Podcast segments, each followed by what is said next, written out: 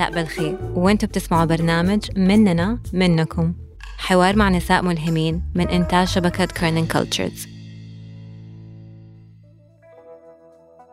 أهلاً، معكم علاء بلخي وبعرفكم شوية بنفسي وبحكيكم كمان ليش بدأت البودكاست والبودكاست عن إيش وأنا مين وكل دي الأشياء.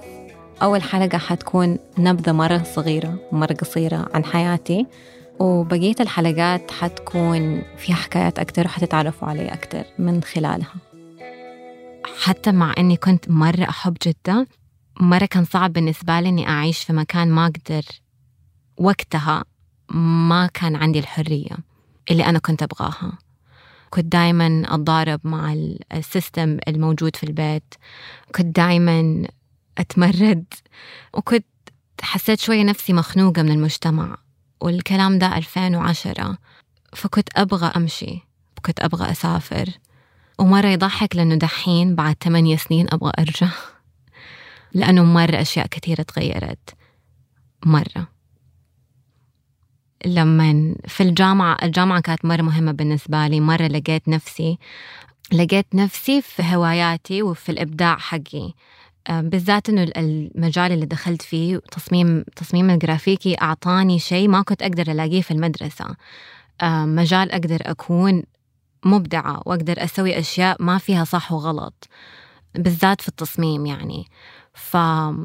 فحسيت أنه آه يمكن يمكن أنا أنتمي هنا.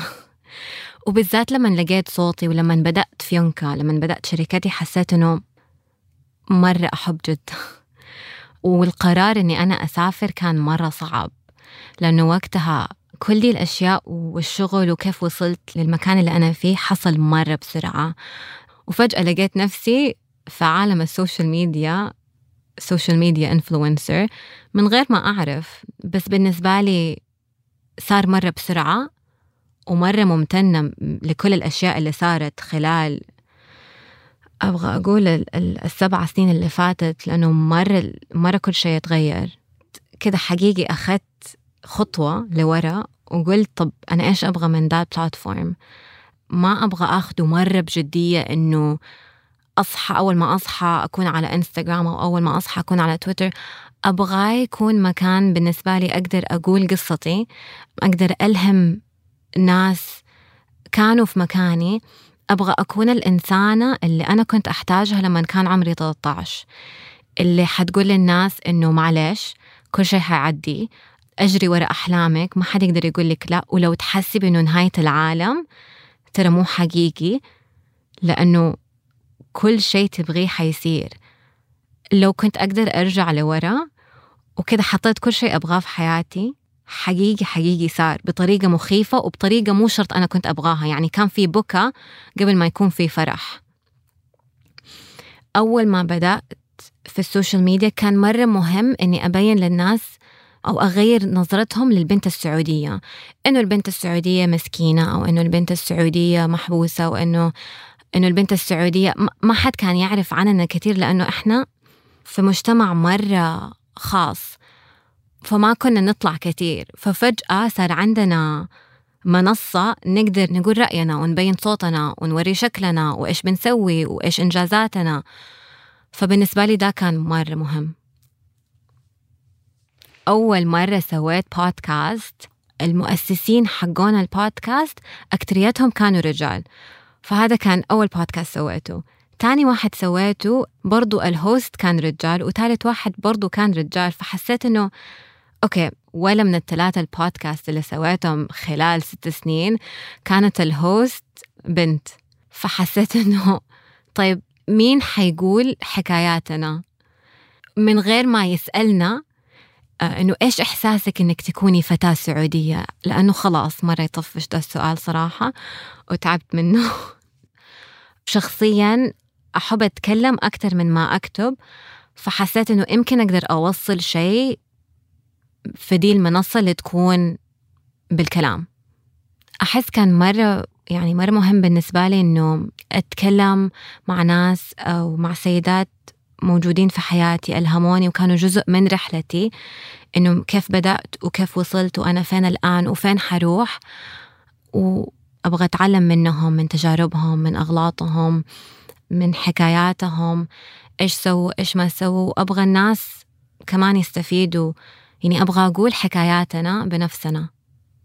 الضيوف اللي معانا في البودكاست كانوا جزء من رحلتي، في ناس أعرفهم من بداية الجامعة، في ناس تعرفت عليهم قبل سنة، يعني كل أحد اخترته أتعلمت منهم أشياء في الحياة، يعني لو كان في, في الأزياء أو في التصميم أو في الحياة عامة. أبغى نتكلم مع بعض عن الأشياء اللي عدينا فيها، وأبغى يعني أبغى أسمع قصصهم، لأنه كل أحد معاه في البودكاست ألهمني بطريقة مرة مهمة في مجالات مرة مختلفة. الحوارات بيننا كانت مرة عفوية، كأننا كأننا جالسين في جلسة بنتكلم. والفكرة أصلا كانت أنه دايما لما أجلس مع صاحباتي ولما أجلس مع دول النساء اللي من جد مرة رهيبين، نتكلم نتكلم نتكلم في مواضيع، وبعدين نقول يا ريت يا ريت نقدر نشارك العالم بدي الأشياء اللي بنقولها، يا ريت نقدر نسجلها. فحبيت أسوي أرجع أعيد وأسوي ده الشيء، أنه بنجلس بنتكلم عن الحياة، عن تجاربي أنا، تجاربهم، عن أشياء كذا فجأة نستوعبها مع بعض، أنه حقيقي من جد ما يعني عمري ما فكرت في ده الموضوع. وبالذات بالذات يعني في ده السيزن أو في مجموعة البودكاست هذه، الحوار كان دايما يتكلم على قبل وبعد، بالذات في السعودية، قبل وبعد السواقة، قبل وبعد القرار، إنه كيف حياتنا إحنا تغيرت. تقريبا كلنا في نفس العمر، فتجاربنا مرة قريبة من بعض مع التغييرات اللي بتصير، ومرة يحمس كيف بنشوف نظرة كل أحد كيف، أو تجارب كل أحد كيف.